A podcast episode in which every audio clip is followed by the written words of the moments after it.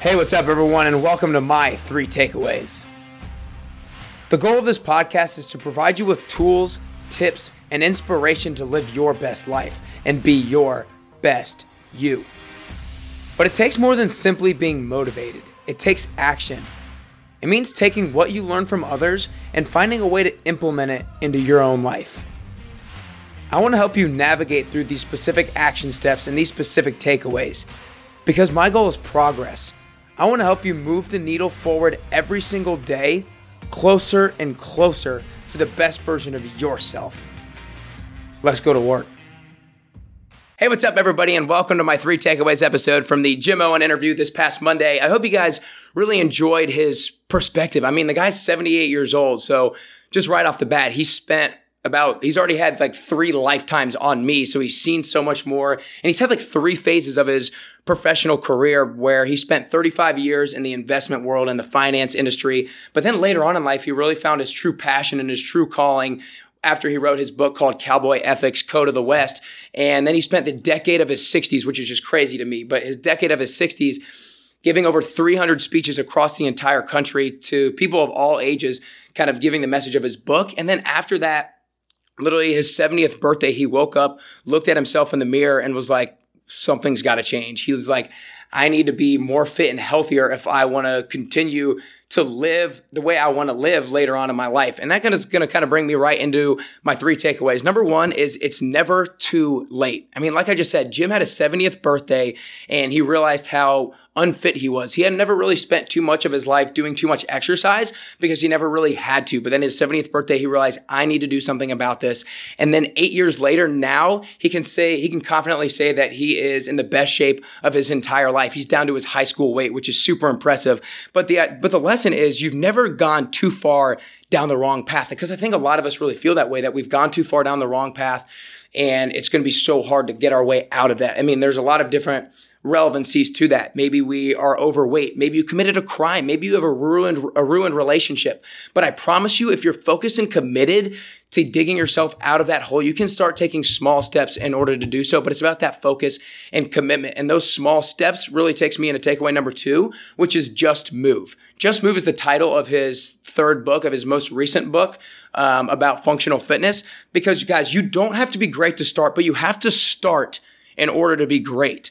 I think a lot of us, if we want to have a better life or we become, want to become more fit or more successful, we have this grandiose idea or this great idea that we're going to start waking up at 6 a.m., reading 30 minutes a day, working out five times a week, eliminating sweets from our diet, all these things all at the same time. But I mean, as you know, that just sounds absolutely ridiculous, but we do that to ourselves. We have these big ideas that we need to change all of these things when the reality, reality of the situation is, is if we just changed one of those things and we're consistent with that over time, the power of consistency would really kick in. So it's about picking one small thing, mastering the art of showing up for that particular habit before you try to optimize it. So let's take reading, for instance.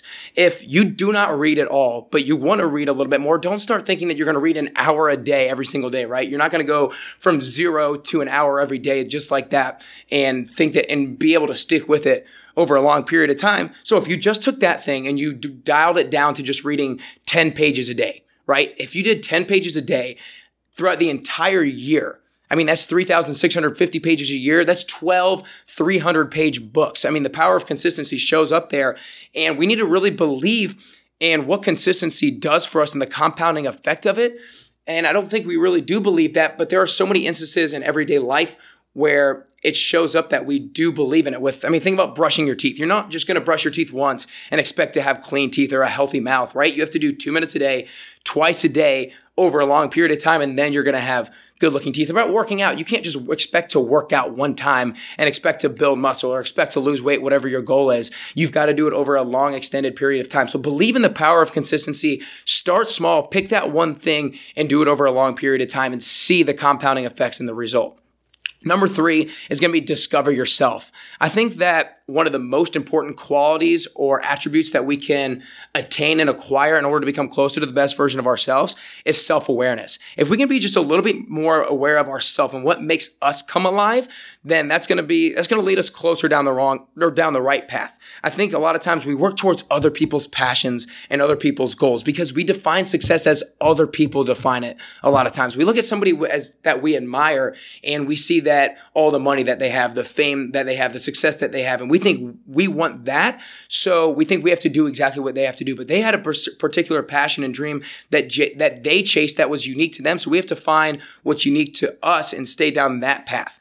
Um, I think that just all comes from taking every piece of advice that you get with a grain of salt because everybody has their own unique individual story. And it's just really being aware of your everyday experiences and feeling what makes you come alive. Here's a great quote that I like Don't ask yourself what the world needs. Ask yourself what makes you come alive and go do that. Because what the world needs is people who have come alive. So again, guys, my three takeaways. Number one is it's never too late. If you think you've gone down too far down the wrong path, I promise you, if you start taking small habits, if you're focused and committed to it, you can start taking small steps to dig yourself out of that hole. Number two, just move. Pick one small thing, one habit. Don't have this grandiose idea that you're going to start doing all these things at one time. Pick one small thing and master the art of showing up for that before you try to optimize it. Number three is discover yourself. Self awareness is so important in order to be cl- closer to the best version of yourself. So figure out what makes you come alive and go do that. Don't follow somebody else's passion or somebody else's dream and don't define success as somebody else defines it. So I hope you guys really enjoyed this Jim Owen episode. If you haven't listened to it yet, go back and, and listen to it. He has so much great perspective because of really how many different like industries that he's been in and how much that he's done, the books that he's written and, and all that good stuff. So I hope you guys have a phenomenal rest of your day and I hope to hear from you soon.